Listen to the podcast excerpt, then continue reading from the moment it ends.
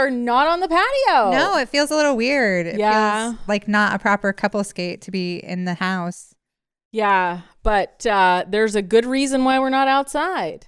It's very smoky. Uh, it was smoky enough. I felt like I was going to faint earlier when I was at a coffee shop, and I was like, "Oh, it's so smoky. You can't see the foothills. You can't see like more than a half a No, mile. like you can now. actually see the smoke. you can, yeah, and taste it and smell it. Um, we canceled last week because it was still 105 degrees, and I was like, I cannot sit No. out on the patio. I was like, I will, I will have a mental breakdown yeah, if we sit out. And it also, it's that time of year where the flies are really aggressive. endless fr- flies. And so it's like it's 105, smoky, and the flies are landing on you. I was like, I, it'll break me. Yeah. It, it'll be the last straw for me. I can't do it. So we canceled last week. yeah, and then I texted you yesterday, and I was like, 82 bitches. Yes. First day under 100 degrees in all of summer. Yeah. So we have our first uh beautiful day. It was like glorious out last night. It was like It was so nice. bl- you know breezy and golden and Perfect. just like crystalline. What the kind of thing like yesterday I took a walk down by the river and I was like, "Oh yeah, I used to be a really outdoorsy person. Yeah, I used loved to be outdoors. out all summer and doing things."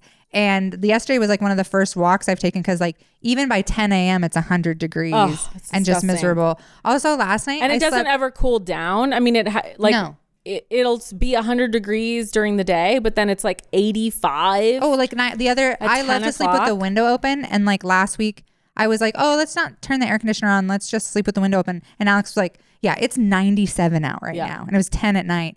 I slept with the window open last night and it was like, I woke up in the middle of the night and it was like a little chilly and I had to get a blanket and I was so excited that it was like cold.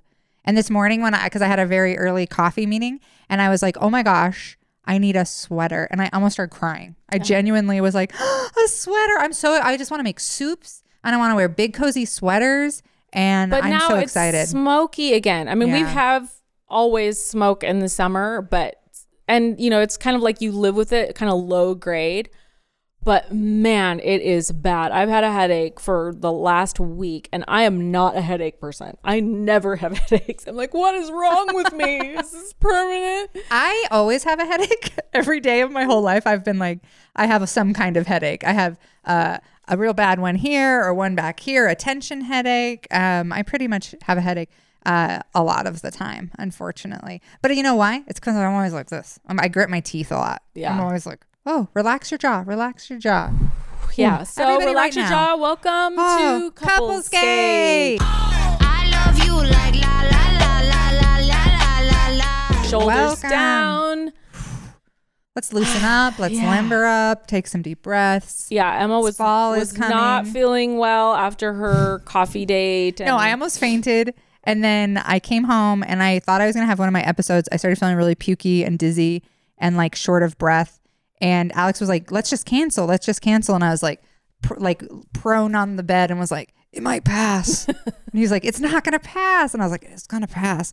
Uh, and I took some of my, my meds and uh, it passed. Yeah. Yeah. I'm feeling pretty okay. Yeah, you looked I mean, pretty I don't feel- green I when I got here, and I was like, maybe I should just go. But the thing is, I brought Otter Pop, Yeah. and he so desperately needs like a play date. Yeah. And I got him here under the pretense that he was going to get to see Bev. So I was like, I'll just stick it out for 15 minutes so he can run around. Yeah. And in the meantime, I had a miraculous recovery. Yeah. Uh, So really rallied.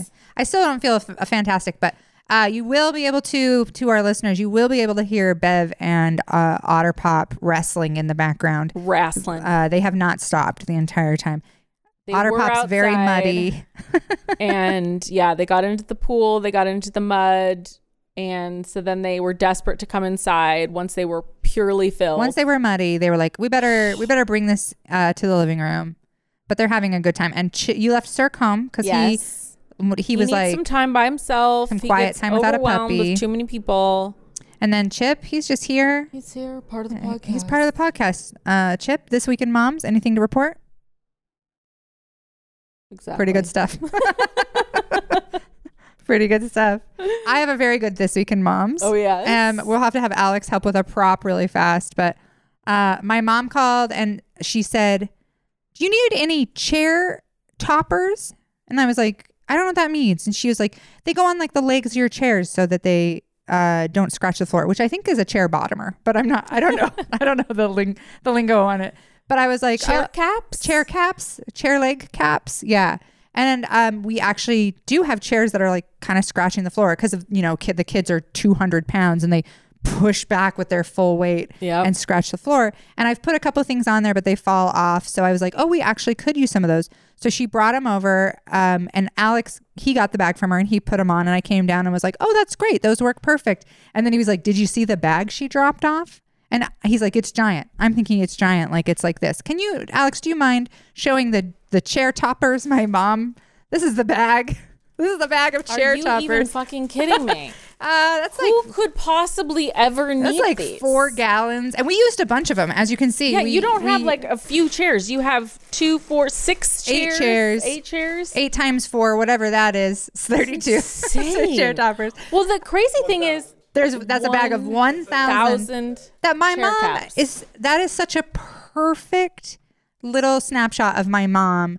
Um, because my family, they're all hoarders, but they're like very well organized hoarders. They have they they hoard useful things, and that is a perfect example of something that she's like, you know, oh, do you need this thing? And you're like, sure. And then she's like, cool, because I have four thousand of them, and you're like, why? why do you have that? Why do you have a thousand of those? Why do you have one thousand? And like it was very useful. I'm glad. And then so so my parents dropped it off, and then he- uh, they were doing something in the yard, and then they, when he showed me the bag, they were leaving. And I chased the car down with the bag and like got in front of the car and was holding up like, why? Why? And my mom to my dad goes, just drive, drive. Because she didn't Don't make your problem my problem. Well, what's sort of amazing to me is that, like, when I look at your chairs with the with the caps on, it looks they look deliberate. It doesn't look like they have those big Yeah. plastic caps. No, So they're great. They're actually really nice and they fit those chairs perfectly. I've bought those kinds of things in the past and you have to get them like within an eighth of an inch or a oh, quarter of an Oh, inch or something. And they're, you know, you buy four of them and it's like $12 and then they still don't fit. Yeah.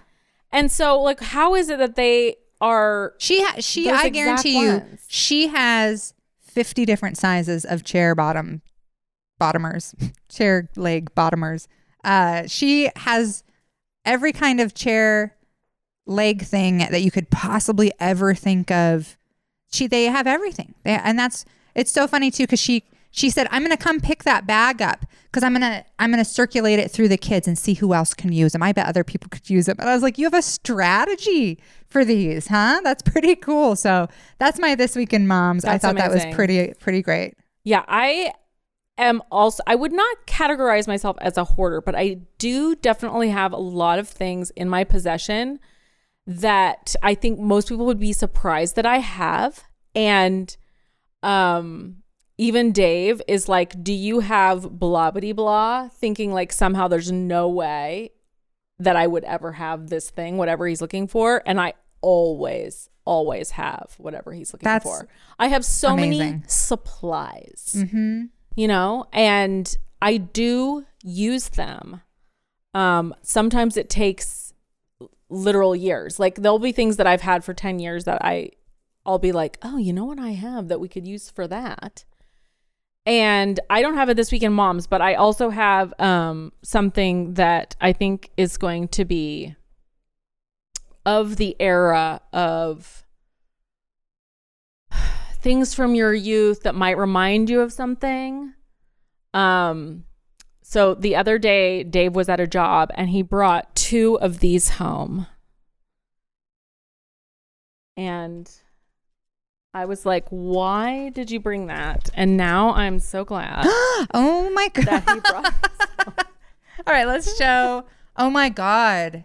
Look at this baby. I love this. Okay, so for our listeners who aren't live streamers, uh, it's a an old red phone, not a rotary, but a push No, a button. push button which I almost feel like it's more satisfying. Oh man, that does feel good. This good. is the thing about it. It's some kind of a weird therapy. It's been Yes, sitting me- on our Let me try it. on our counter Oh and I keep picking it up and like dialing something and then do this.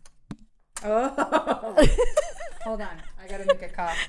Dude, the maddest I've ever been at my parents. Yeah, and then uh, slam was, that phone down. was they got rid of our our home line, but the number we had had our whole lives Uh-huh. Yeah. basically as children. which basically just dial it right now. 208 375 5974.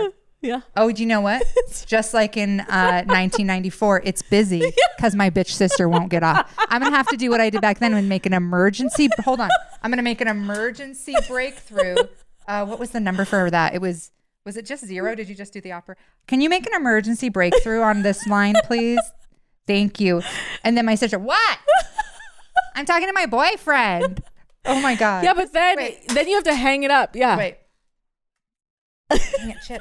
You're right in my way. Oh, it's oh man, that is so, so, satisfying. satisfying to hang it up and the weight of that receiver and then like twirling that cord Oh, in your fingers while you're sitting there talking. Oh my god, that's so satisfying. It is the perfect weight, the perfect color, God. the shiny It red. is, isn't it? This feels so good against your ear. Yeah. I forgot. I Yeah. forgot how ergonomic it all was back then. You know, I know we're old ladies for waxing nostalgic about a hang up phone, but like that is super fun actually. I want to fight. I want to fight with someone and Yeah. Yes. Oh, that's nice. So when we moved into our house, there was one of these wall phones in the garage, and it was just hanging there. Of course, it didn't work. But my favorite thing to do was to go into the garage and to pick it up and to be like, "Yeah, let me get him just a second. Like to just sort of, Yeah. you know, pretend that somebody was on the line. I'm literally installing one for like emotional support. I'm not even kidding. I feel like if I had one of those in the kitchen, i my mental health would go up by like a Yeah. hundred percent. and you could stand there and look out the window and talk on the phone, and you have to Ah. would just be right there. And literally, this since this is the house I grew up in, so the phone was right where that fish tank is, right next to the kitchen sink. Yep. And um, you, we didn't have a long cord because my parents Nope. were annoyed with the fact that like we were always on the phone. Uh-huh. Um, so you, we had like a short cord, and you had to just stand there. Oh my god, that's so so satisfying. Just like this, you had to be like. You could maybe make toast if you like really tried. You could like really stretch it far enough to go and like get yourself some toast while you were on the phone for four and a half hours with your jerk boyfriend. So Oh, so Dave so Dave took the phone out of the garage and I was livid. Oh, and yeah. he was like, "What are you even talking about? It doesn't work. It's a dead phone." And I was like, "But so anyway, he brought this home and I was like, "This is even better. It has like a clear cradle for the headset." And it's like it was probably in the office, so it's got that real clicky um, dialing. And then he tells me, get this, if you have two old phones, up to my ear. I'm having a stroke. Just put the microphone up to my ear. Okay.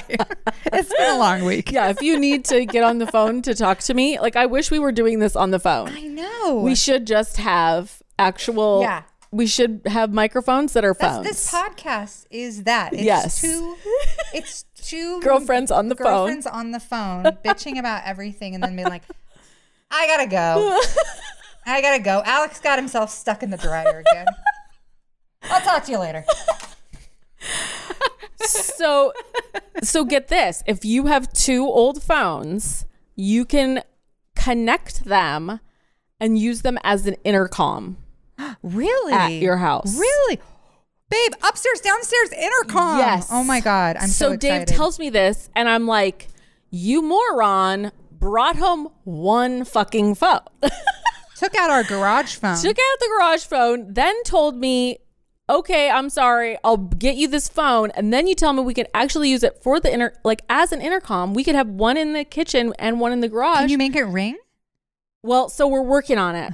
So today he brought home a second red phone. This is the most jealous of anyone I've ever been in my whole life. And I was like, this is all I want Yeah.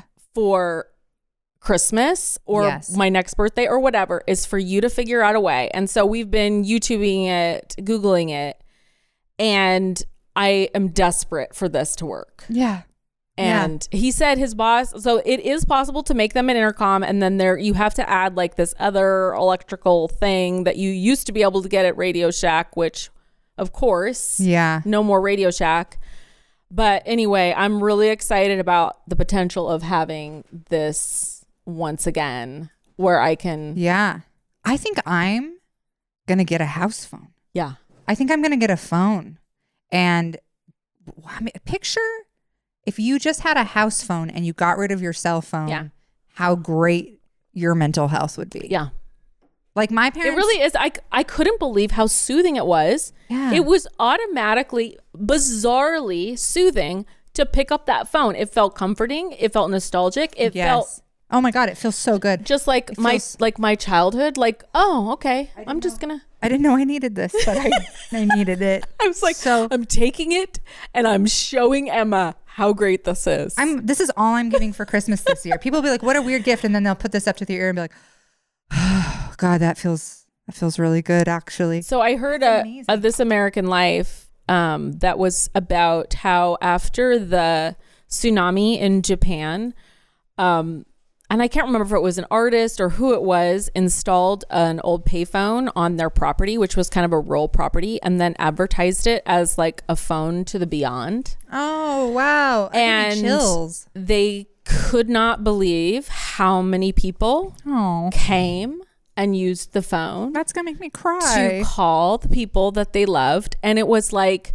a way to check in um and i was just like it actually works if you Mhm. think about it. And it and it it kind of puts like this really nice um framework around your grief or around your yeah. communication that feels so it, it like it's really tidy you know? Like Yeah. i could pick up that phone and call my grandma right now Yeah, because she would have had that phone. You know what i mean? It was your connection that you had with people that you loved.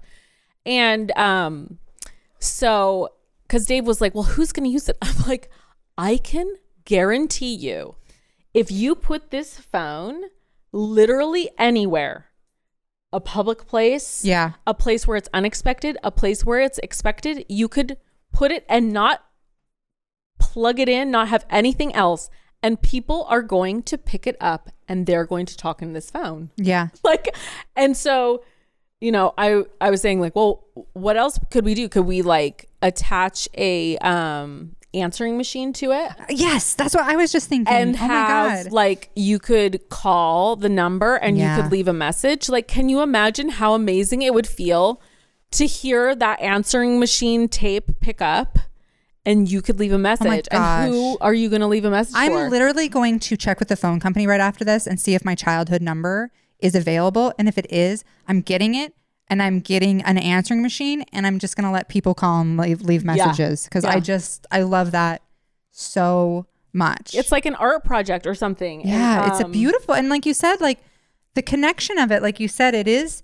I mean, my you're gonna get an angry letter from my therapist because I'm gonna, Yeah. I'm I'm breaking up with him. I don't need him. I have this phone now. yeah I can just call. I can just pick it up in the kitchen and be like, "Yeah, I'm having a really rough day today. It's uh, I just can't. Yeah I don't need a therapist. I have a phone. I have yeah a cool phone now. So yeah, I I totally get that. It does feel. It's it does feel weirdly connected to the beyond. I Yeah. don't know what that is Yeah. exactly, but it feels. Uh, maybe it's because it's something that's so completely gone now. it's, so from the completely past. gone except it's also it was so completely habitual habitual Yeah, It was an experience that you had multiple times a day for your entire life. yeah, Like we didn't get rid of our landline at my parents' house, probably maybe I think they actually do have a landline still. But you know, like the old phone, I think probably 10 years ago. So if you think about that, I'm 46 years old, 45 years old.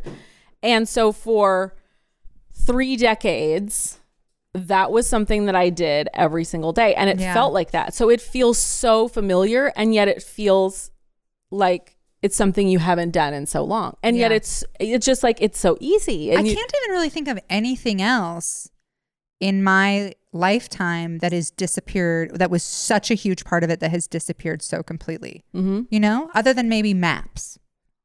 You know, like having maps in the glove Right, box of but your the car. difference you, you about- using that all the time. and it had nothing to do with um I, I think the a big part of it is it's the communication Yeah. between like you had that experience calling your grandma you had that experience Yeah. talking to your first boyfriend you had that you shared that experience talking to your best girlfriend. You um used it to make prank phone calls. Like it was something that was just ubiquitous in your day, but it was connecting you to other people. Yeah. And so we do have, we still have cell phones, but it's not, I don't get the feeling when I talk on the cell phone like I get when I have this hard plastic yeah. phone. And the different pieces of it that feel so different. The hanging up that little thing, and, you know, with Oh your finger where gosh. you're hold, you remember you would like make a call and then you'd be like, okay, I'm, I'm going to call my mom and see if I can spend the night. And Yeah. so you just push down on it and then you'd immediately dial something else. Yeah. You know? Or you get a busy signal and so you hang up and then you dial it again and you hang up. It's not like you can just hit Oh my god! redial. When when you were doing um stuff on, like calling the radio, Yeah. Do you remember like you would have it? This I mean before you had redial, Yeah. You would have it and you would like when you're trying to get like a song, you know, or do a song request or Yeah. something, and just like over and over. or win something because they were giving away Oh, yeah. $25. Did you ever win? I won once. I did. What did you win? I won cash and I don't remember what the amount was, but I could never like you had to go pick it up within a week or something and I could never get anybody to take me to get it. So I was like I had it there. It was there. It was mine and my parents were just like it wasn't enough money that it was worth it to them. Yeah, You you're like know? drive me to Boise for thirty dollars. They're Yeah, like, like, that's no, Yeah, no. not doing that. I won tickets to the movie Hot Shots. No, what was the Top Gun parody? Oh. Babe, what was that Top Gun parody with Charlie Sheen? Part Deux, not the first one. Uh, look it up, please. Will you look it up? Hot Shots Part, Part deux. Part deux. I don't think it's Hot Shots, but maybe it is. I Part Deux, not the first one. Mm-hmm. Uh, the second one, I won ticket. Yes, there was. No, there wasn't. Maybe I don't know. Anyway, I won tickets to that. With Leslie Nielsen, is it that the thing? No, that's oh no, that's the that's Naked the Gun. Naked Gun. Okay. uh, rest in peace. Such a funny Right. man. Uh, loved that movie. No, this this had Charlie Sheen and I don't know who else, but it was like a parody on Top Gun, and um, you know, I'm not sure. Ac- Okay, well, it's a parody of Rambo, but it had Charlie Sheen. I do remember that much. Um, and I remember going to the radio station and feeling like hot shit yeah. being like, "Hi, I'm the winner for the tickets for Hot Shots Part winner. Two, featuring one Mr. Charlie Sheen." You might be familiar with me. I'm the winner. And they were like, "Okay," and they just like slid me two tickets, and um, I took like the guy, the boy I was seeing at the time, and I, oh man, I felt like such hot shit for winning. Oh, oh, Okay. okay. Okay, and then the second one was Rambo. Wow. I have an idea for this podcast. You know, we mostly just yak, but what would you think about watching some old movies together and making fun of them? Like I thought I thought it'd be funny to watch movies that so so when we were in Eureka, mm-hmm. Alex and I smoked some wildly good Humboldt weed that they left for us at the comedy condo. And uh we then watched uh Miss Congeniality, which Ooh. let's keep in mind Alex is eight years younger than me, and he didn't see it like at the time. You are, babe. You're eight years younger. I know Okay, he he saw it at the time. Like he's so. Oh, okay, fine, He's fine. so offended. wow. I'm so quick correction to the podcast. Yeah, yeah, yeah. Alex did see Miss Congeniality. I misunderstood that. But he didn't remember it. And as we were watching it, he was like, What the fuck? This is so sexist. What's happening here? Like, you love this movie? Why do you love this movie? And I was like, Listen, this is what we had. Yeah. at the time when this movie came out, it felt so feminist because the women all got along, they supported each other. It didn't show that like women were just inherently evil. There was more than one woman in it. And and like yes, watching it now, you're like this is it is so sexist and it is such a bummer. Like the the main guy in the audience or in, the movie when he ends up with Sandra Bullock, you're like, well that is a bummer because he is a douchebag. But um but it made me think of like it would be so fun for us to watch like movies like that or like what women want with Mel Gibson and then and then either like make fun of them we could do like special things you know or make fun or talk about them later on the pod but I just thought that would be so fun because uh that movie I I love that movie but even as you're watching it you're like this is it's really kind of a bummer that uh this was what we got Yeah. You know, that you were like, yay, it's a movie where like women aren't um the worst. And even they kind of still are, but like it you were allowed to like the women in that movie. You know, Right. you were supposed to like Sandra Bullock, not be like, oh, I hate her because I hate women.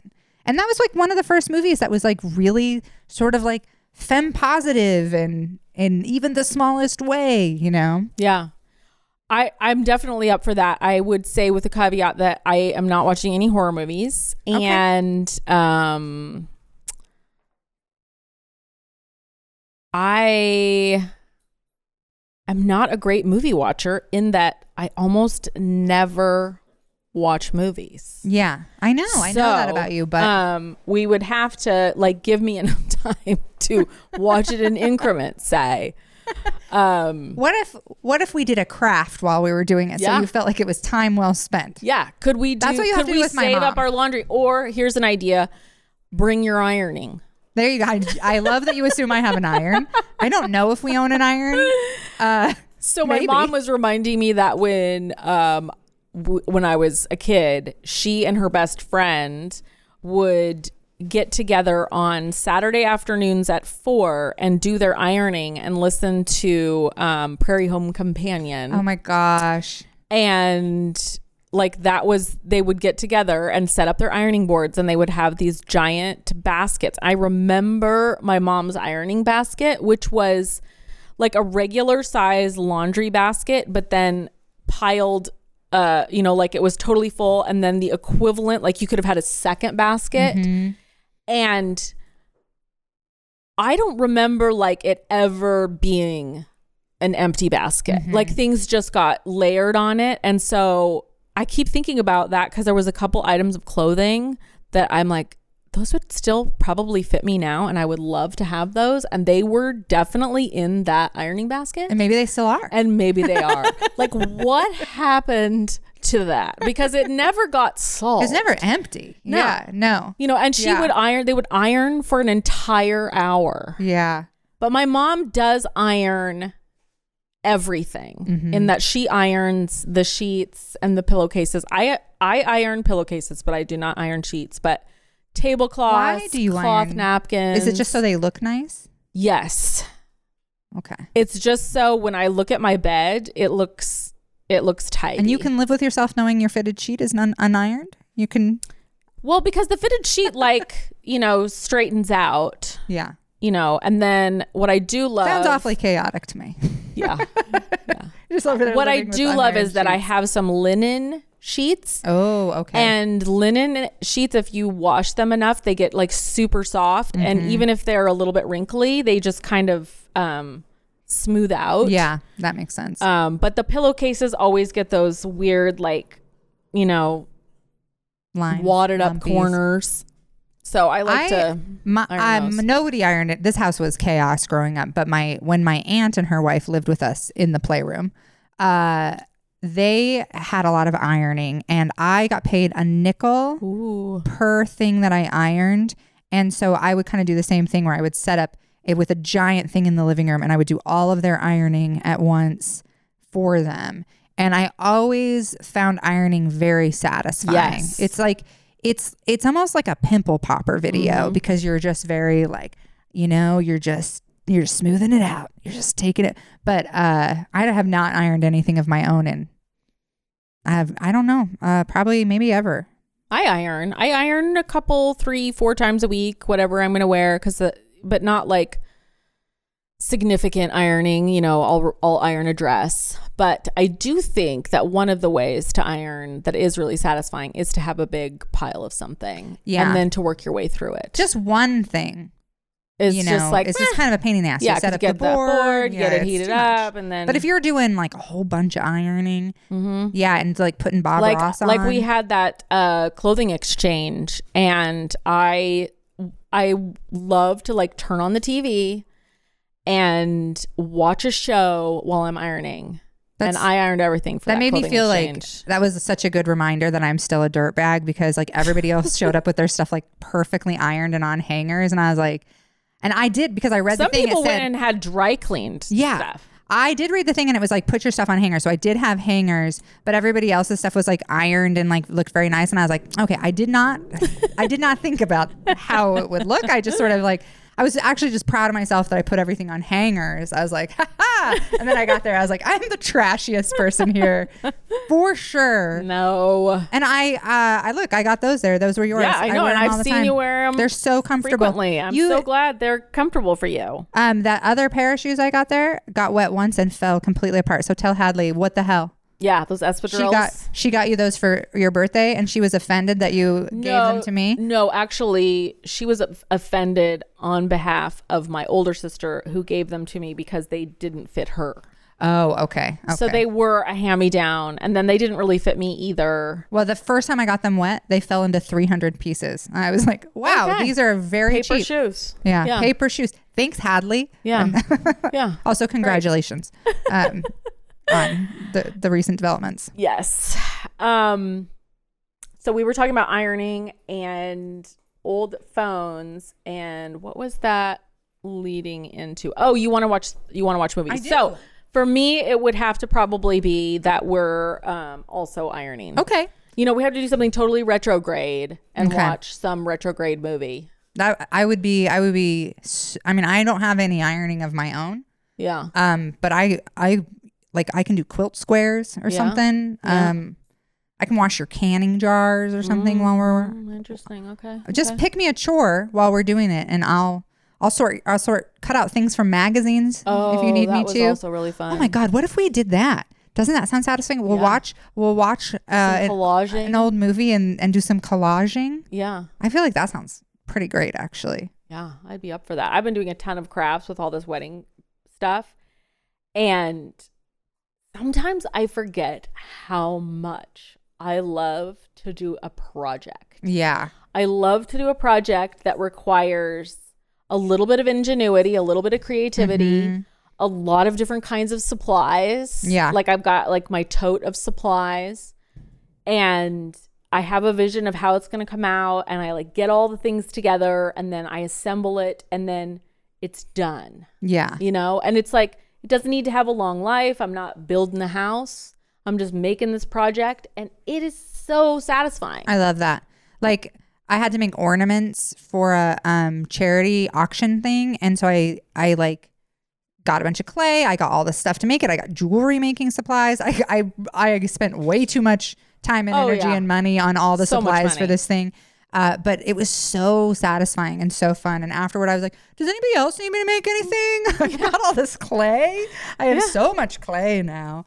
Um, yeah, I love a project too. That's so fun. Yeah. I and I don't think we get enough opportunities to do that. I did that stuff growing up. You know, you'd have a paper mache project and then you'd have a sewing project Mm-hmm. and then you'd like, oh, well, I need to decorate a hat for Easter or for the Derby or, you know, like just something that has, it's finite. Like it's, it's just, there's a beginning, middle, and an Oh, end. I love that. And you can kind of dick around with it, but really But like the stakes are very low. low, low.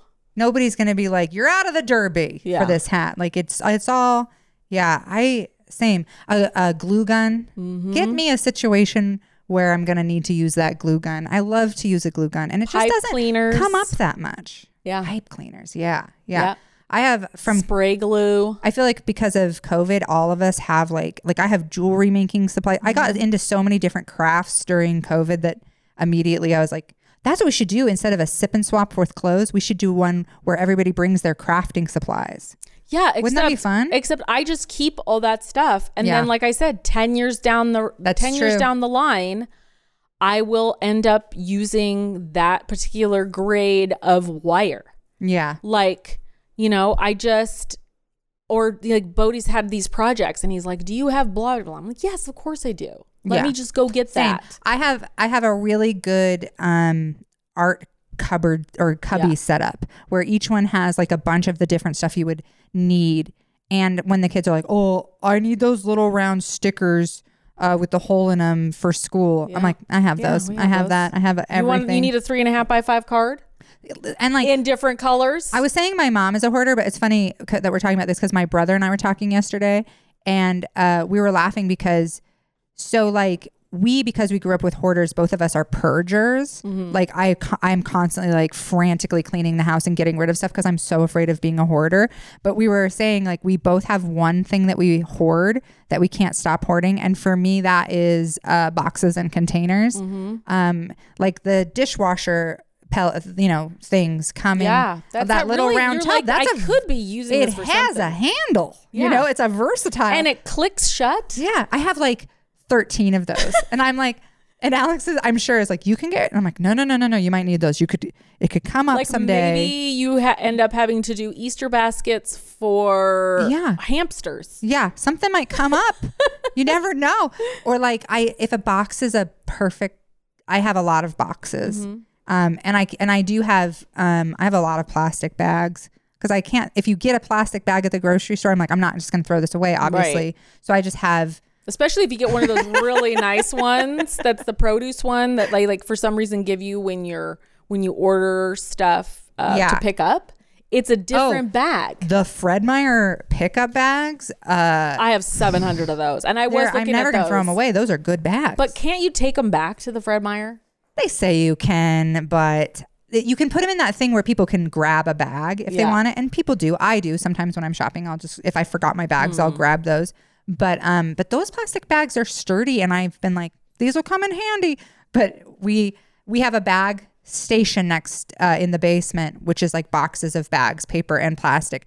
But then um, there's also a giant, a couple giant plastic bags full of bags Mm-hmm. in the shop that I've been like, well, you can't just throw them away. Alex is like, oh, you totally could though. You Yeah, could. like um, for me, it's bubble wrap. Mm-hmm. Because inevitably there'll be a situation where you have to send a gift, and you're like, I have to wrap this, and and there's nothing that will replace the security. yeah.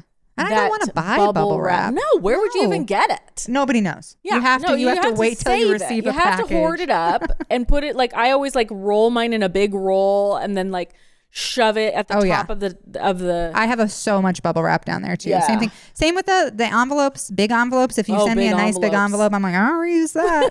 That's a sturdy envelope. yeah. And you know, it's funny because that's kind of like, you know, my our grandparents grew up in the Depression area era, and like my my grandma had so many things left over from the Depression. Like, um, when she died, Mm-hmm. when we went through her house, uh, we found every bag that a turkey had come in Mm-hmm. from like 1962. My grandma had every single one of those bags. Yeah. Which, you know, at the time you could like turn in a hundred of those for a free turkey or something, but like not anymore. But she couldn't stop collecting the bags like just in case. And she had um, probably 20 years worth of Chiquita banana stickers Mm-hmm. in a stack. She had saved every banana sticker in a stack. So my grandma would save the styro, uh, like, um, I guess it's a tray. what You would call it that meat comes on. She saved those. The styro tray, and she would wash them. And then, like, if she brought cookies over or something, it they would be stacked on that styro tray. gross. I mean, And I was fine, always sure, like- gross. Hmm. yeah, this doesn't doesn't really translate. And then Yeah. when she died, the other thing that we found was hundreds of plastic straws. So like you'd go get a milkshake or a soda pop or whatever, which is like it's a disposable straw. It's Yeah. not a reusable straw. And she um she saved them. She couldn't she couldn't get rid of those. Couldn't part with them. Yeah, know? my grandma had a million things like that when she died. So that's interesting because both Like, of my grandmas, you know, were depression depression children. And one of my grandmas hoarded everything. And the other one of my grandmas uh, was a like threw everything away. Hmm. Like she was just constantly disposing of stuff like you and I are, just like purging Mm-hmm. constantly, not hoarding. Um so I, it affected her in a totally different way. that's very interesting. Yeah. It makes me wonder when we're old ladies. I'll have 700 of these phones. Yeah. I'll just well, be surrounded that's something that. I'm like, why did I ever get rid of that? yeah. You know? Oh yeah, we had such a good phone when I was a kid. And then, but we got rid of that because you when when when you went wireless, that Yep. was such a big deal. When you finally had a cordless deal. phone, Oh my god, the cordless phone! I was desperate for a cordless phone. There was like literally nothing cooler than the cordless phone. it was so satisfying. Yeah. The other thing that I was really wanting was um we went so we got Bodie a uh did I tell you about this last time? We got Bodie a record player for Christmas and then we went to the record exchange because he wanted to get some records. And his record player also has a tape player, Oh, fun. which he had zero idea about. And Wow.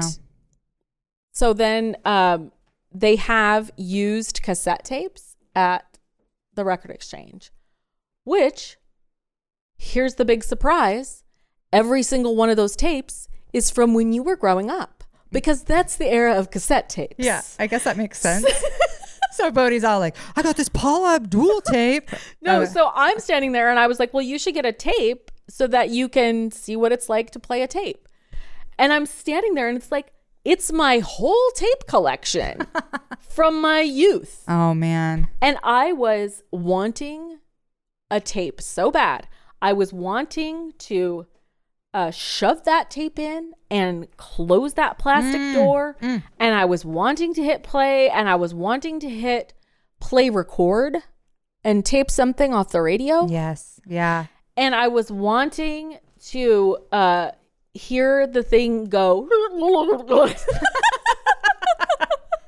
and then catching it just in time that I could then roll that Yep. back, Yep. that tape back in with a pencil, Yep. And very smooth it carefully, out. smooth it out. Yep. Oh yeah. I mean- so satisfying. Now I just don't even have any music that is like it doesn't. Nothing exists anymore. It's just all in the ether, and I'm like, I just want something that I can physically hold in my hand. Yeah. that, ha- that some cheap piece of plastic, you know, that represents something. I I never got the record guy thing. Like No. I was always like we had records growing up. We had a, a ton of records. Yeah. And we were always listening to records, but then as an adult, I was always kind of like I don't know why you would have a record player because everything's available to stream. You could stream whatever you want. Why would you fill your house with a bunch of records? And then when Alex moved in, he had a record player and a bunch of records.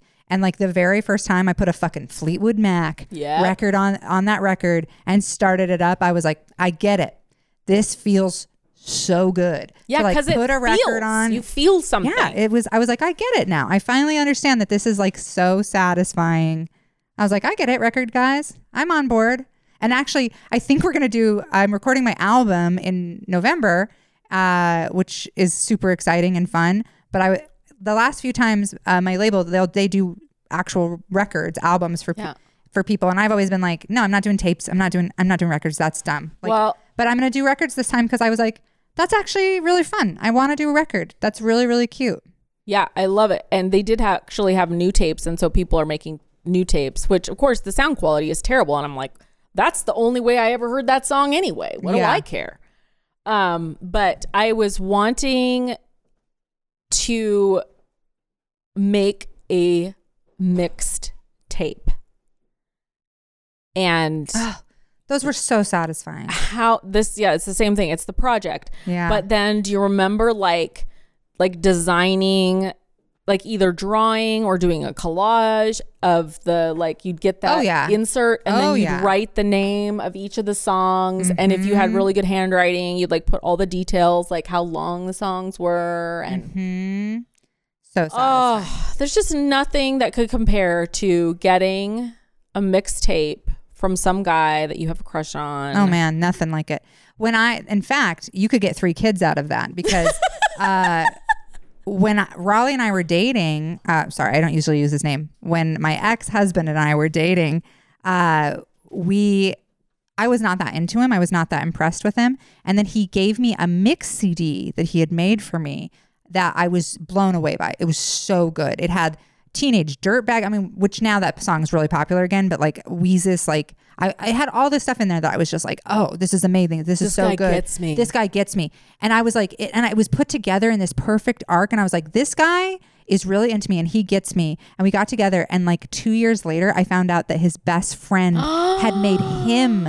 His best friend works for, for the radio in San Luis Obispo, and his best friend had made that mixtape for him. But I was knocked up by then.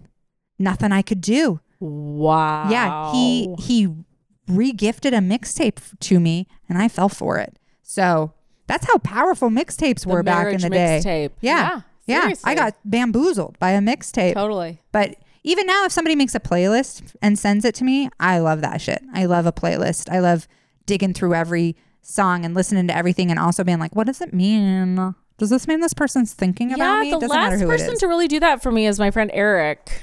Um, and I did like I would. Um, he's he was just like the guy who had his finger on the pulse of every musical genre. Like he just always had just a pile of new music.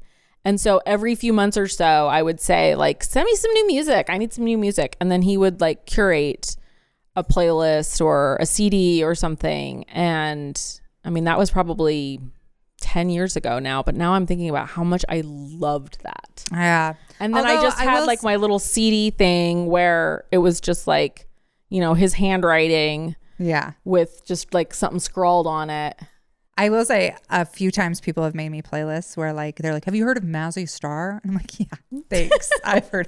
Yeah, I've like they'll they'll, Right. they'll be like, "Have you heard of Sting?" Well, it's a level of vulnerability It's when you uh, are expressing yourself through by sharing music because they're really because the other thing that came out of that was there was inevitably always a guy who was like trying to show you how sophisticated he was because of his musical taste and it was like mansplaining music mm-hmm. you know like here's the Less essential here's the essential songs that you're gonna need to know you know and if you're you're gonna date me, you Yeah. better dig deep into Weezer or that type of thing.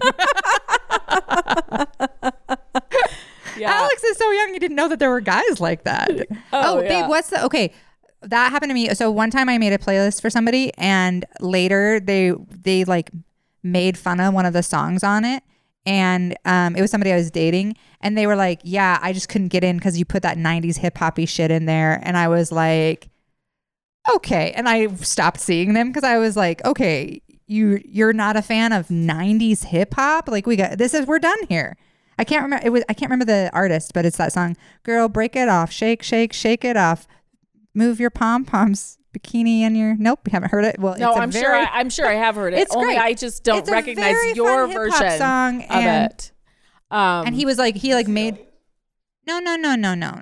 Um I'm spacing the name of it, but uh yeah, they're like a they're like a fun 90s like later 90s or 2000 hip hop band that I always really enjoyed and I I thought this song was Uh, very fun and he well, was like what you could do is just check He called me right an now in our comments, and because I'm sure there's somebody. Oh, speaking of our our comments, um, some I had coffee with a friend today who is a big fan of the podcast also, and she was hi Sarah. She was relating that um, one of her favorite things about watching the live stream is uh, how all of our commenters are so kind and so sweet, and then every once in a while somebody who's not a fan of the podcast will but pop somehow in. it stumbled upon That has it. somehow stumbled upon it will pop in and be like, "Oh, two lovely ladies out on the patio," and then a few minutes later be like, "Uh, "Abortion is murder. Fuck you both," and, and it's like, and is like really mad at us for what we're talking about, or being like, "Couple of man haters," and I'm like, "How did you get here?" She was like, "It's so funny because it's like, where did this person come from? How?" Because she said she's a fan of the drop podcast. in from yeah. It's like And you have like- to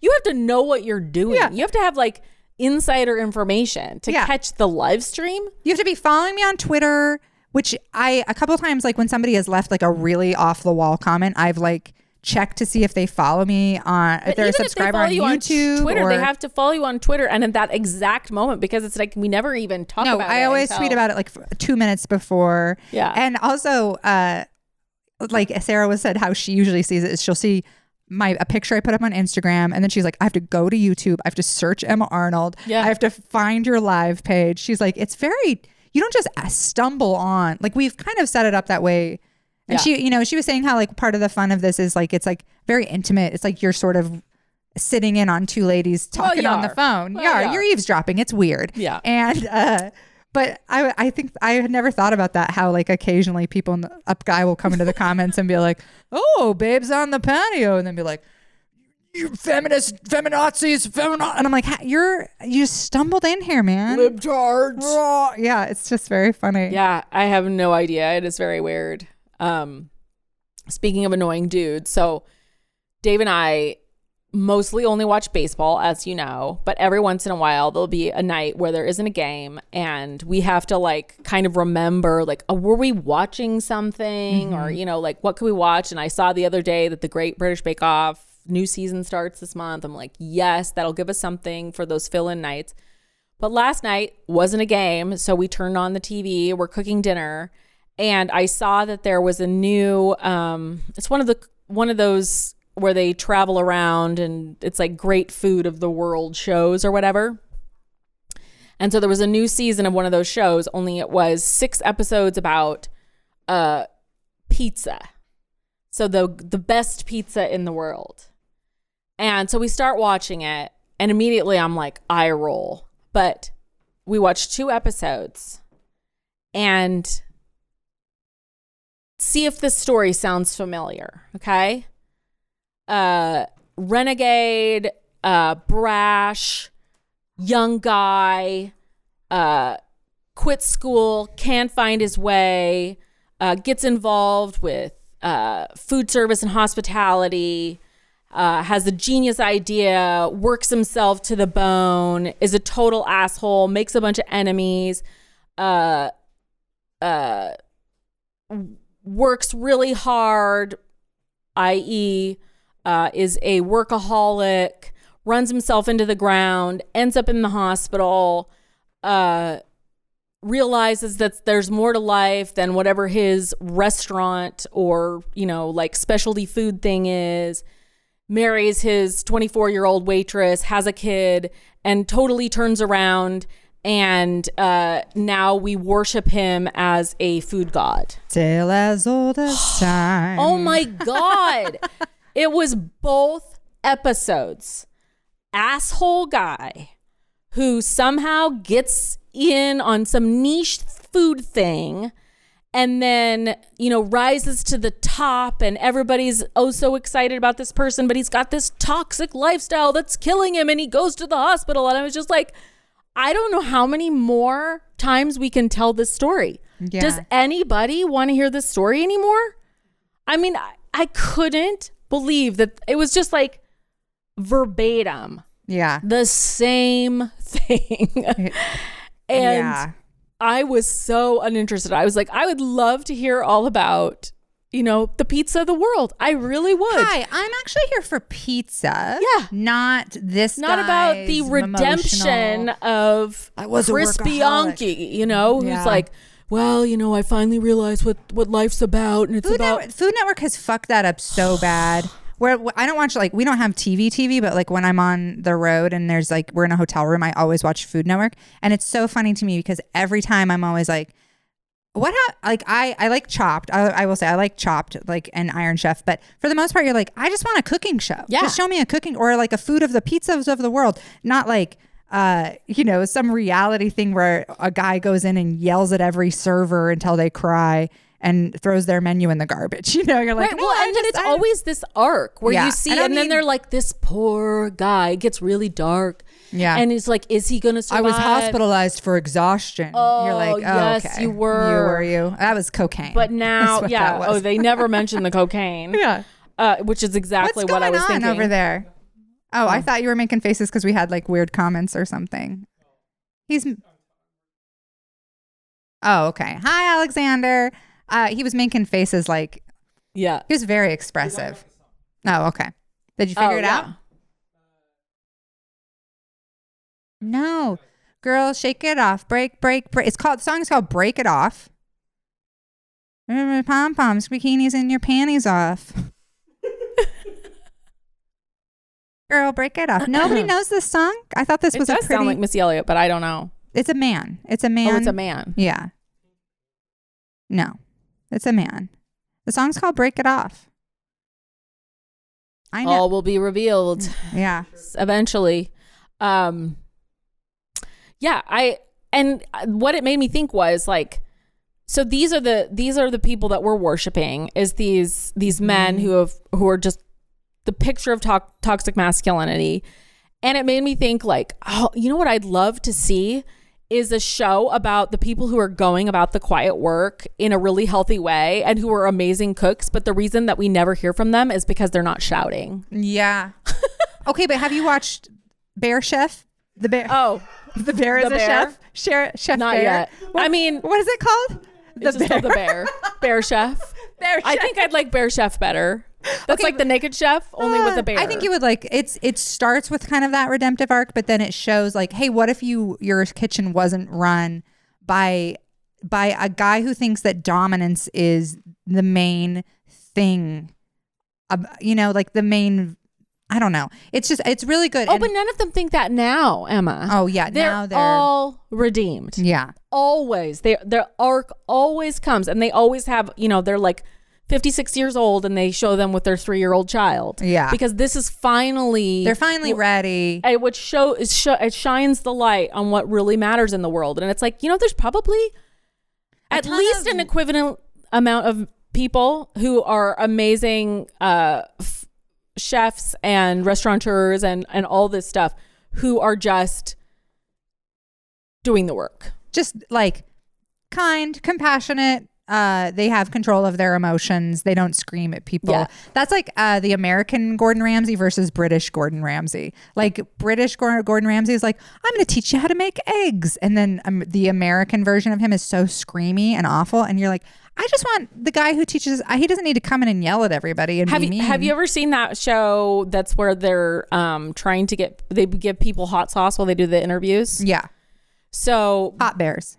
hot bear bear hot chefs um Bear hot chefs. Bodie was really enamored with it and wanted to share it with us. And I was game to watch a few episodes of it. And then I like scrolled through to to see, and it's like again, eighty five percent men being Yeah. interviewed, probably closer to ninety. Do you know why though? Do you know why? I swear to God, that's because women can handle pain on They such can. a level that like when you watch the women, they're just like doing yeah, shots like of I, we sauce, watched having a we watched the Natalie Portman one, and she got all the way to the end, and you like her eyes were like bright red, and yet she was completely poised. It's like when they put those period things. Uh, I've been watching all the like that's on TikTok a lot, like putting those period things on men, and they're like, "Oh my god, oh my god, scream!" And they're like, they're like, "This isn't even as high it go as it goes. This is a seven. and the guys are like screaming and crying, and uh, the women they have it on, they're like, "Is it at an eight or?" And they're like, "This is full. This is a 10. Yeah. and they're like, hmm. So Gordon Ramsay, what we watched that episode,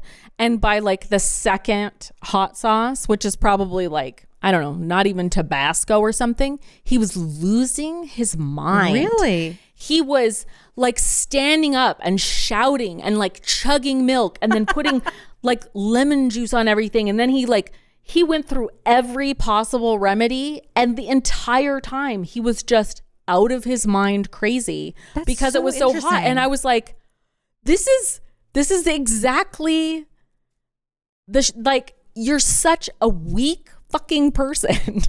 Or is it a shtick? Because like you're supposed to act like it's really hot.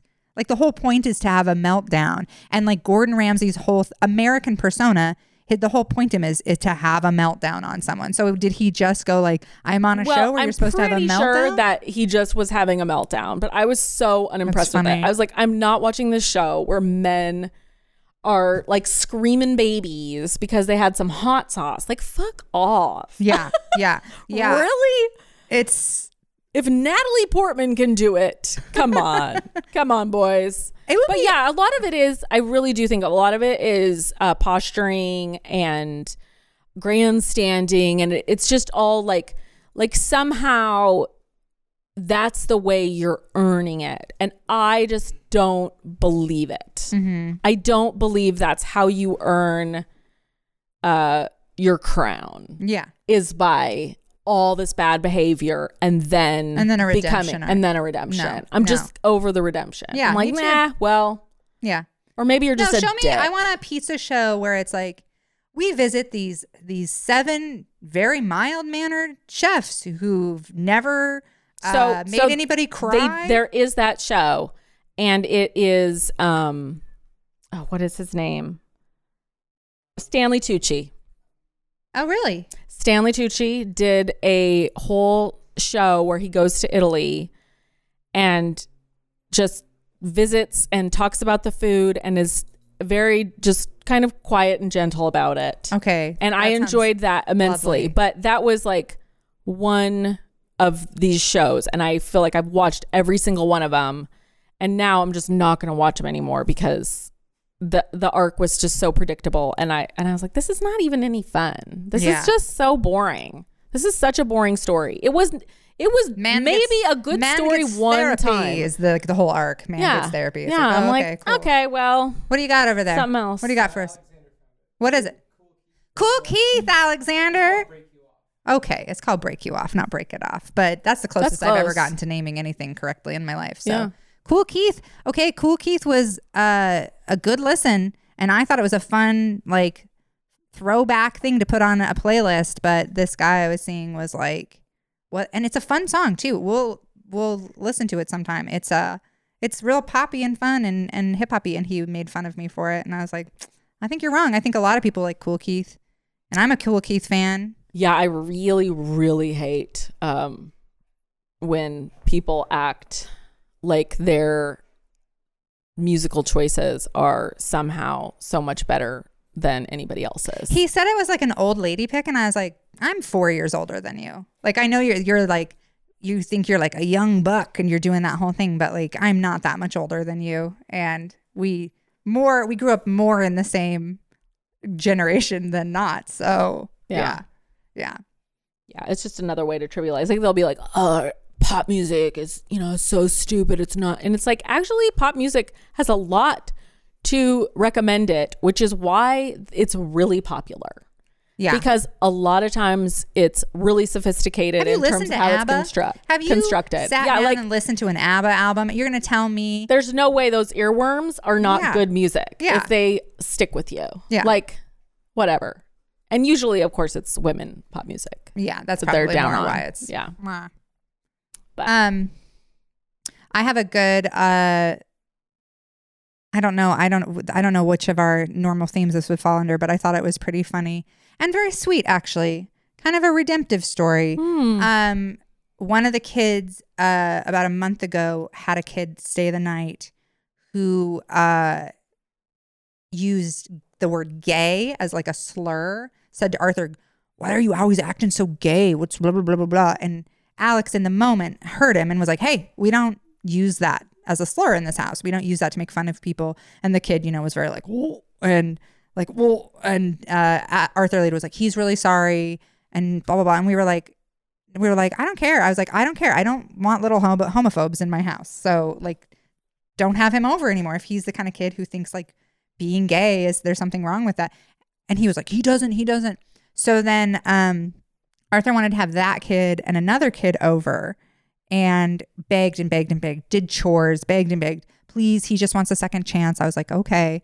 So um, the kid and the other kid come over and um, the kid uh, totally unprompted came over to me and was like hey i just wanted to tell you uh, i feel i feel really bad about using that word in your house and i just wanted to say that i'm really sorry and that um, i support gay people 100% and i ne- and uh, i would never ever say anything to try and hurt anybody's feelings and after you said that i started really taking a close look at my language and uh, i've been really careful to not use anything even remotely as like a slur and i was like well, thank you for for thinking about that. And I mean, and you know, it, it's probably bullshit. I've been a well, mom, but maybe not. That maybe not. Why would he bother? I mean, I can Well, I can understand like he wants to hang out with his friend, but that actually takes It was courageous. even even coming up with yeah, the you know rather than just saying uh, i'm sorry i use that word like he's thinking about what it is that maybe you had a problem with and how you wouldn't just want to hear like that he's not going to use the word at your house that Yeah. he's you know He like, was like, i feel like that's I pretty sup- I really support gay people, and I and I feel really bad. And and I was like, well, thank you so much. And then so the three of them asked to go to wa- to uh, the store to go get snacks, and I was like, yeah, go for it.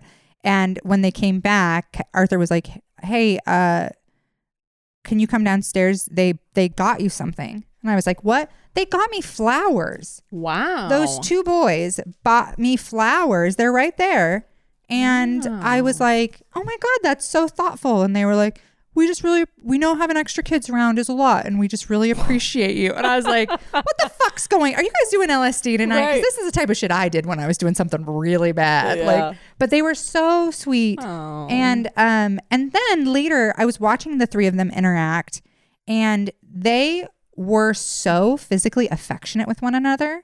Not in the usual way like when when we grew up when boys wanted to touch each other, they only had punching. punching. Yeah. They only had punching and headlocks. They were so genuinely like affectionate to one another. And I was like, I was like, per, I was like, kind of realized like maybe for him, the reason gay doesn't feel like a slur at all is because a lot of the stuff that would have gotten you labeled as gay in the, and, and ostracized when we were kids is not really that true for them right mm. now. You know, like they were like these young, you know, these Gen Z kids are like, maybe the way he said it was more offhand than the way we interpreted it because of our history. But um, I just loved it. Like the the kid who had called somebody gay at one point was so sweetly was like joking around and then like picked up. He's he's a giant like football kid. He uh, is such a tall big kid, but he like picked up the other kid and put it on his lap and was like joking around and doing this. And I was like, that makes me so happy to see men being physically affectionate with one another because I'm like, so much of why men are so fucked up is because they only learn to get affection from sex. Mm-hmm. They only get physical touch from sex. And if they would just touch each other, they would probably be able to like move through the world of women a much more calmly and like understanding consent a lot better if they actually had like physical touch between each other. It was so good to watch. So even though I know like Boise Pride right now has had to cancel events because of the fucking bigots here and like it's been a really hard couple of days to watch, you know, Dorothy Moon, the worst human being in the world, come out against Pride and then all of these businesses drop Pride as sponsors. That's been so sad. But I also feel like watching that, I was like, this is death throes of this bigotry because the kids are not having it. They are not, you know, they're they're not being shitty like their parents are. Mm-hmm. And it gave me a lot of hope. It made me feel like young men are doing better. You know, like they are so different than when I was young. Like Arthur is having conversations with me unprompted about consent. Arthur is thinking about those things. Arthur is thinking about like stuff that grown men in my life right now aren't thinking about, you know? So Right. I felt like I was like, oh, and so they whether they're actually very sweet boys or not, they completely won me over. And I was they he was like, Can they stay the night again the next night? I was like, Okay, you know. I ordered everybody pizza. They really pulled one over on me if they're it's not true. I ordered I was like, I got him the lava cakes, the whole bit, you know. wow, So- wow, wow, wow. Perfect. but they were so sweet. It made me really happy. And it, I've been trying to focus on that during this pride stuff because it really, yesterday I read too many comments Yeah, from bigoted people and I got very upset. Part of it for me too is um, watching bigoted people usurp the language we have been trying to describe child sex abuse Right. as survivors for so long, like talking about stuff like grooming and stuff, watching them usurp that behavior to try and slander uh, gay and trans people makes me, I mean, it makes me so mad. I feel unreasonable. Yesterday, I was like, I typed out a comment and then I was like, I need to get off the internet. I need to go sit in the backyard. I need to take some deep breaths. I was like so, so angry because it's very triggering to see people calling people I love in my life. I was, um, you know, I had two families growing up. And on the one hand, I was surrounded by tons of gay people, tons of trans people. We went to drag events all the time, all the time when I was a kid. And I never was anything but safe at those events. I always felt completely safe at every pride event I went to, every protest I went to, every drag show I went to as a kid. Completely 100% safe. No one ever preyed on me. My other household was filled with straight middle aged men who preyed on me incessantly, you know? And that's who's doing the praying. It's middle aged straight men. And also, I mean, I know this goes without saying it to some degree, but it makes me so mad calling gay people groomers for uh in for being loving and compassionate to gay kids it makes me so angry because i'm like those kids are already gay like i have so many friends who are like oh haha when i came out my parents were like we've known since you were six Right. you know and it's like like it's not a it's I don't know. It's so frustrating because it's like all of it, it makes me so angry. And it's like also sex is very normal and kids should know about it. I wouldn't have been molested half as much as a kid if I had had a healthy understanding of what sex is and was and the boundaries around it. And gay kids need that too. Like gay mm-hmm. gay kids need an education about kids, about sex and like a healthy relationship. Everything they're describing at at Pride, like they might see a man dressed as a woman and that's sexualized. It's like that's sexualized to you. That's not naturally. Well, yeah, but what's so interesting is I was like, Also, so I'm, what? I'm pretty much, I could guarantee that you could dig up a photo from every, any one of those uh, men or Dorothy Moon or whatever from their high school or junior high experience Oh, where there was cross dressing. Do you remember how many times, Oh, like every football day. every football day, Yeah. the boys would dress up and they would wear the girls, uh, you know, cheerleader uniforms. Totally. Every Halloween, a boy or five boys would come as girls. I mean, that happened all the time. Yeah. And those people, you know, my age, older than me, that was extremely common. Is that sexualized? Exactly. Like, were they were Uh, they grooming? when Arthur was in dance, um, oh my God, those two are so wrestling. When Arthur was in dance, he danced with this troupe for a while. And they would put the girls in the tiniest booty shorts and halter tops, and they would do the most sexualized dances. And I would always have to, because I'm, you know, a middle aged lady, I would always have to be like, because it would, there were a lot of men in the audience who were leery and gross about these like preteen girls, and I would have to be like, "This has nothing to do with the gir- what the girls are wearing. This has everything to do with these Right. men, and it, the girls should be able to dance in whatever they want, however they want. It does not. It, and uh, but I would also sometimes feel uncomfortable for the girls having been a girl like that, and I'm mm-hmm. like, it's it's so wild to me that that you would for even I think I, for me, what pride represents in a lot of ways is like a healthy relationship with one's sexuality, where you are, you know, having sex with the people you want to, and like, you know, being like, oh, there shouldn't be kids at pride. They might see sexuality. It's like, there's nothing bad or inherently evil about sexuality. Kids can be exposed to healthy versions of that.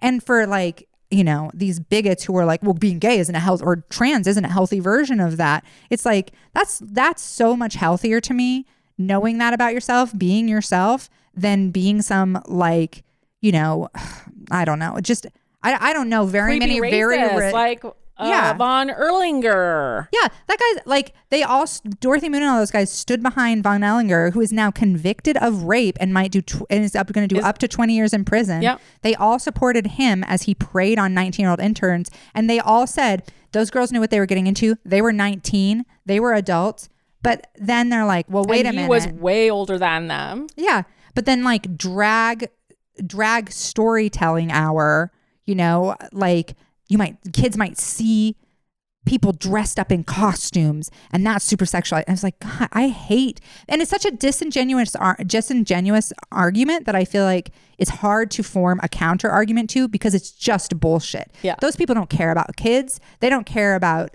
they are just using that as a wedge issue. It's like the the trans sports stuff. They just use it as a wedge issue to try and um, you know, to try and fuck with people. And that's mm-hmm. it. And it makes me so angry all all these corporations backing out of Pride. Although at the same time you're like Pride is, has become so corporate and so weird that I like we've had an alt Pride here for years that's not corporate that of like it was inevitable, right? That the corporations were like, "Wait a minute, this Pride is awfully gay," and then backed out. Like that's probably inevitable, but man, it's been a Yeah, I don't know. days I was like, well, what did you think you were signing up for? Yeah.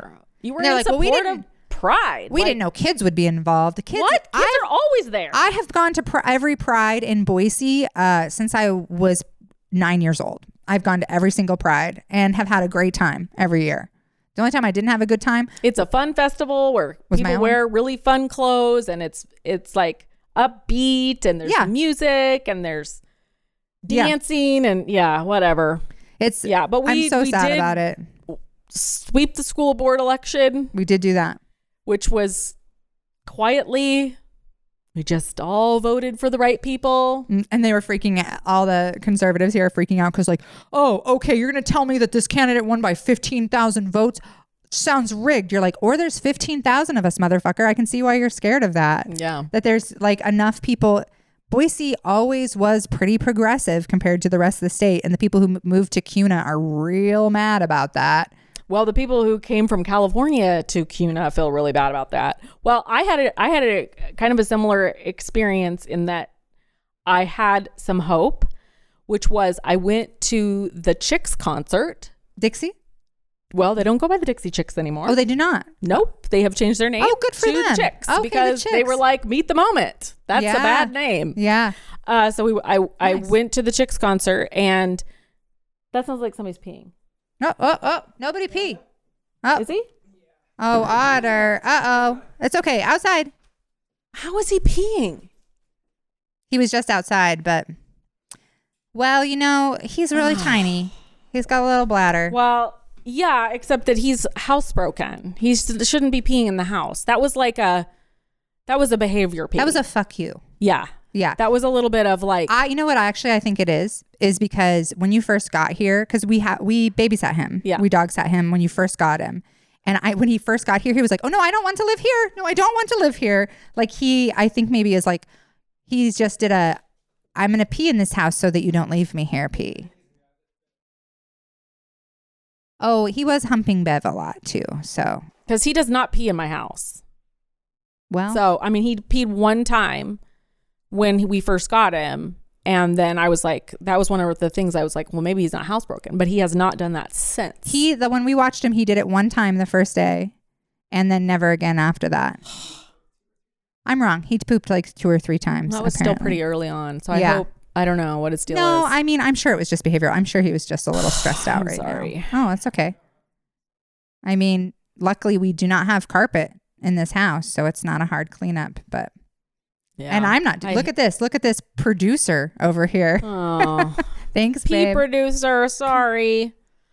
Um, so I was telling you about going to see the Chicks concert, which I had gotten tickets because when they came in the 90s for their fly tour, I went and it was one of the most fun shows I that I'd to that. That was ever so been fun. to. It That was, was so fun. really fun. And so my mom and my sister and I, and we actually took Bodie, um, Cute. went. And the like the week before, I kept seeing all of this advertising for it. It was just like over and over all this advertising. I was like, oh shit, it's in Nampa, like deep red. They're not gonna have. They're they're like trying to drum up attendance Mm-hmm. um, and it was an outside show. And so we went out to dinner before, and I was saying to everybody, I was like, well, I don't think it's going to be that hard to get parking and find a seat because I think they were really trying to drum up attendance. Wow. Could I have been more wrong? I have never seen more people at a con- at a concert. I mean, granted, I probably haven't gone to some of the big concerts that they've had there, but there was literally like eight square inches for each person. It was shoulder to shoulder. It's an outside venue where you you can only have like a blanket. There was nowhere for us to put a blanket. We like I was like we just have to sit down because there was just throngs and throngs of people. So I was like, well that's really cool that they got a really good turnout and they had um you know, they they played all their hits. It was they always do an amazing stage show. Um, and so, you know, the entire concert, everybody, including myself, knew all the words to all the songs. And it was so uplifting Oh, to sing in a group of thousands and thousands of people until your, you know, throat is raw. But the most amazing thing happened, which was on their most recent album, they had a song called March. And uh, it's all about how you're we're an army and we have to march against all of these um, situations that we're in. And the song starts with them listing um, all of the people who have been killed by police violence. oh. And so it's like, it's actually like totally overwhelming because it's so many names. But then they show all these videos of all of us um, at the Women's March and all of us prote- uh, protesting for Black Lives Matter and all this stuff. And I was like, oh shit, they're going to play this song. And they're not fucking kidding around about this song. It is a call to action. It's called March. It has this very strong, um, you know, like it, you, it's a, actually a march. So I could not believe it. But everybody had been singing along and chanting, and it was so loud. And then when that song came on, it was even louder. It was the loudest thing that I have ever heard.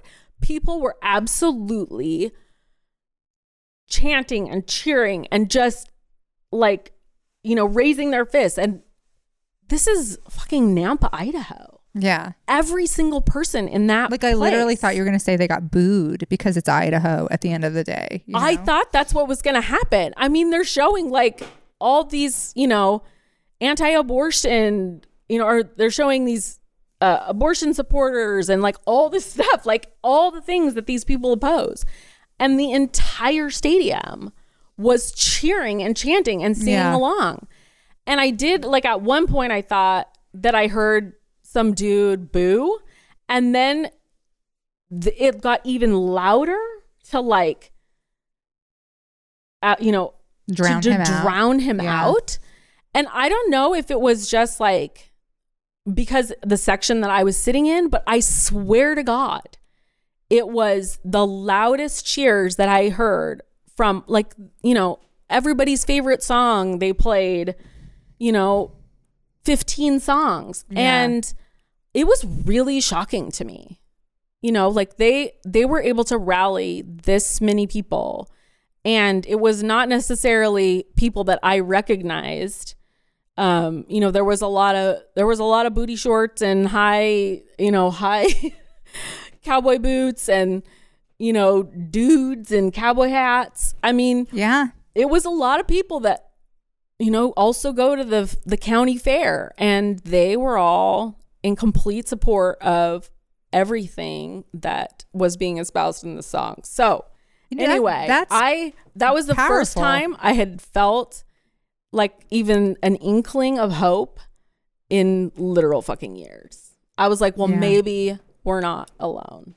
It can feel so hard living here because especially in the last few years it can just feel kind of hopeless where you're like oh we've been fighting this battle for 20 years and we're losing because of you know all these orange county uh, republicans moving here and it's and and they're so much more extreme than the people who lived here. You know like we had a democratic governor cecil andrus for years. Like there were it's, it was never a perfect state by any stretch but like I think it's interesting, and it's that's interesting because, because I'm that makes me think of how when we were kids, a lot of the rednecks I grew up around, like hated the cops. You know, like we're all about like working class solidarity, and you know, like like I feel like their their politics were a lot less like you know Trumpian, uh, Christ, Christo fascisty. It was much more anti government, you know, Right. preppery Right. when I was a kid and uh, which is not to say there wasn't plenty of racism and sexism and homophobia to go around, but it's gotten worse. Like nobody protested Pride when I was a kid. yeah Nobody. Like you know, I never saw a single protester down at Pride. Maybe one you'd ha- you get like a a random Westboro guy coming through town or something, but like nobody really paid a lot of attention to us. And the reason they are now is because like the it's gotten traction.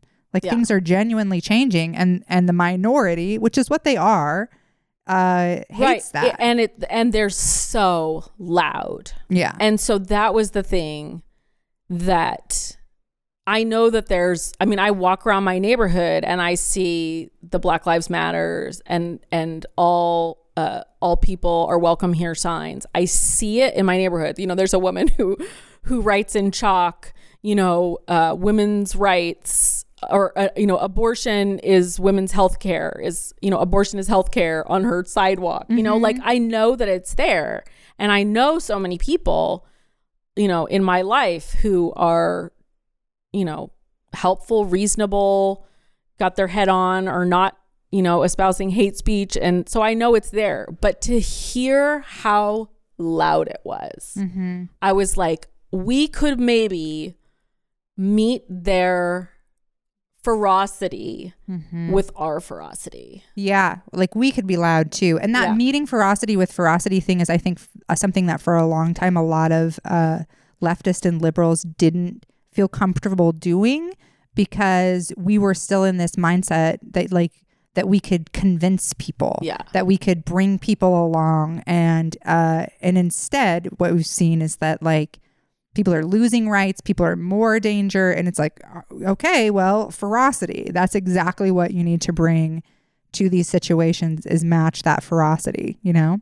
Um yeah i i that's really powerful and it's a good reminder this pride thing has been a good reminder that like you know there are so many vulnerable people out there who need you to be as loud and uh you know aggressive and in your face as homophobes are being Right. Well, like they had this being. whole email campaign where the uh, head of the Republican Party, this Dorothy Moon, who's a complete nightmare of a human, uh, you who know, lost her seat who lost her seat because she's but so then extreme. became the, became the head of the GOP, which has moved, like when they just had their convention, moved farther right. Right. Was like, oh, we don't want to have uh, exceptions on the anti-abortion uh, law, even for ectopic pregnancies. Like they're going further and further right. It's wild. Right. And so she told everybody, like, here's what you're going to say, and you're going to email every single one of these companies, uh, communications departments. You're, and we're gonna we're gonna email bomb them. Well, so did anybody start an email campaign uh, in support of Pride? Probably not. I don't know. I mean, did they have so they had this just combined effort where everybody literally sent the exact same email yeah, I that she wrote screenshots of it. and so then they they you know all these corporations buckled under it and it's just like well so however many emails they sent hundreds and hundreds which probably were like everybody has three email addresses or five email addresses or they just you know set their their automatic thing. But it's just like we probably didn't meet that. Uh, i saw the call for them to do that and i didn't then answer Email that all by of those. emailing Yeah, them yeah. so they just got all this you know trash in their email and i think it's really important But at the end of the day, I feel like maybe part of that. Sorry, I Yeah. so interrupted you. Yeah. I feel like it's almost because you're like, so so like um, Idaho Power, for example.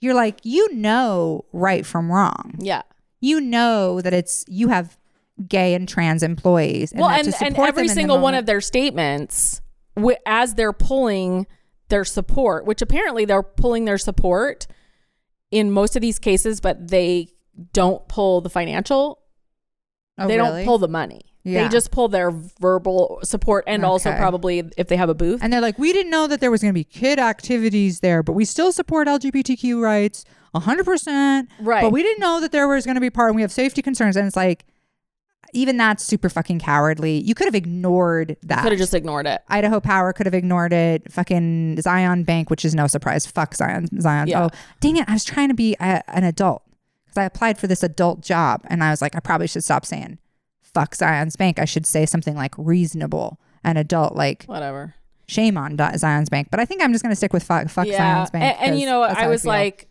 I know a lot of people are like, for instance, you know, changing their banks as they have Mm-hmm. every right to do. But I'm, I'm thinking, I can't get a different power company. no.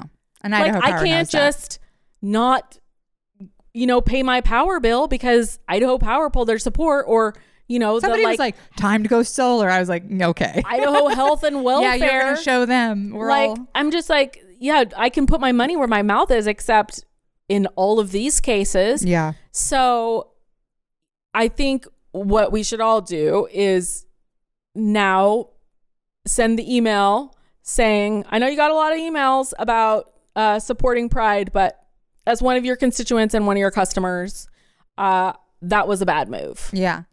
Well, and, like donate to that, Pride. And that, yeah, donate to Pride. But also, if they're expressing it to those corporations, then we should express it to those corporations. And I just don't feel like there's that consolidated effort oftentimes yeah. Yeah. to I mean, I feel- respond. like you said, like the school board, everybody came out and like made sure that reasonable people got elected and that felt so good and then immediately it's like oh my god another thing and i Right. think that's what happens too is like the people on the right who do this it's a that, that is their full-time job Yeah. this fake outrage and this constant bigotry for them a lot of them that's what they do full-time is manufacture fake outrage and commit commit to that. Whereas like you know the rest of us are fucking busy. Like we are mm-hmm. trying to actually like do shit and live lives. And it's like you're gonna have to carve out as much time as these bigots for you know trying to counter well, this Well, and I think so oftentimes they just capitulate to these loud voices and you know, Which it again, really does like it, minority, it, it even in Idaho. especially doesn't make a difference to our elected officials because they will get re- they will get elected no matter what. yeah And so, as many times as I've written to Risch and Crapo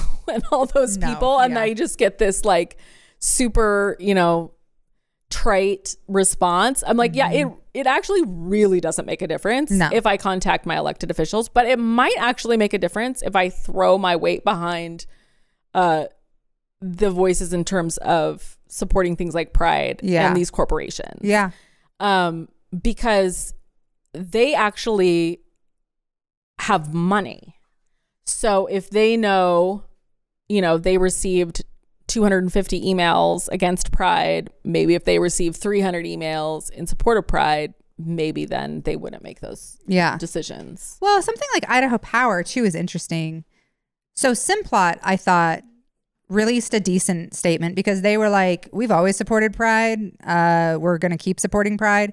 We also are family people. We would never support anything that put kids at risk. So this, you can just guess that there are no kids at risk because we're still supporting it. Right. But Simplot is a perfect example, just like Idaho Power. We're like, you're not going to boycott Simplot. Yeah. What are you going to not eat French fries? Like you, you're not. There's no way for you to really boycott Simplot. So they were kind of like, kiss my ass.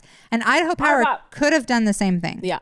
They could have been like, we're the only power company, so suck a dick. That means when that happens, it means someone in charge agrees with the extremists. And like that's the same with Idaho Health and, and Welfare. Like Dave Jeppesen was like, Yeah, I agree with all this. You know, those that's his personal politics. Mm-hmm. Right. So now you know, I guess. But Yeah. I mean not, we already knew, but Yeah. yeah. Well, I'm glad we both got a little bit of hope this week.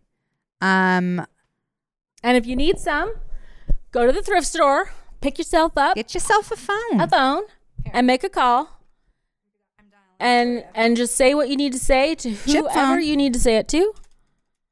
Okay. remember your old number? Mine was uh 3451571 I just dialed uh, an enlightened and compassionate God for you. oh Go ahead. perfect hey hey girl hey Hey, what the fuck is all this down here? Uh, got some But- questions. oh, and then there's also this really oh, it says "Made in USA" in giant letters on it, and then it also says high and Ooh, low. volume control. This is a fancy one. Yeah, I love it. so, Anyway, Well, get yourself a that's, phone. That's the pro tip. Get yourself a phone. yeah, I love it. I want to st- install one in the uh the kitchen. I feel like it'd be therapeutic for everybody. yeah. Um, well, uh, you got anything else? You got anything you're promoting? Do I have anything on promoting other than Autopop? Not peeing in the house. We're promoting that this week. Yep. Potty training for puppies. No, I don't have anything. All right. I'm uh I need to do some shows before November. So if you have a backyard in Boise and you want me to come and do comedy for 20 to 30 people, I need to practice my hour and I'm And Not really you are doing our toast and roast. So I am doing your toast and roast. Yeah, I'm doing your toast and roast. So you're gonna get a little time there. Yeah. That's a backyard. Yeah. Um, I'm just actually I'm just giving a, a speech about you and Dave for that. Um, to to kick things off, to put people in the mood, give a little vibe, you know? Yeah. Yeah. I don't know how I'll roast you. I mean, think of a way. It can be a toast or it can be a roast. Yeah, and then also um keeping people moving. Oh, yeah. because there will I'm be certain people like my dad Mm-hmm. who will get off on a tangent of unrelated information. And I'm excited. I think it'll be really fun. Uh, I'm very excited. It's the kind of thing usually if people ask me to do it, I'm like, I'm not doing that. But when you asked me, I was like, that sounds fun as hell. Like, Yeah, I, I, think, it'll, be, great. actually pretty It'll fun, be fun. and low key. And you're getting married on the 24th, which is very exciting. Yep. Well, we're having a wedding. I'm already married. Yeah. Yeah. Technically, Mm-hmm. yes, you're right. You're you're getting weddinged. Yes. on the 24th. So we're promoting that. You nobody's invited, but we're promoting it. We So. did find a taco truck, Yay. uh, Miriam Taco. Cool. Yeah. Yay. Thanks to my dad who was driving around randomly. Um, I'm s- I'm very apologizing. I'm very apologetic. Otter, for, for Otter Otterpop. really wants to come back. He's in the so house. mad. Um, so I think we're gonna be good. And uh, I put in the order for the ice cream flavors after doing extensive taste testing at the still. So there should at the very least be some good food. Nice. Yeah. Um, well, I will be taping my album November 12th. Uh, you can get the tickets at the Infinity Room um, and in Salem. Thank you, babe. In Salem, Oregon. And uh, I am doing two shows Friday, Saturday. And I think that Jeff Tate is flying into town to open for me. Really? Yeah, I'm pretty sure that's happening, but I don't want to first uh, 100% announce that. But uh, I talked to him the other day and he was super excited. So I was like, all right. And if he's not gonna be there, Tef Gate is. Tef Gate, yeah, he will be opening. Another friend of mine with a beard. uh, but yeah, this has been so fun. And I, I'm glad you're feeling better. I'm I glad you- rallied. You, I rallied. feel good. Yeah. Yeah. Yeah, it was a good one. Good. Um, uh, I love you. Love you too. Love you guys. Thanks for Love watching. you. Love you. Bye. Bye.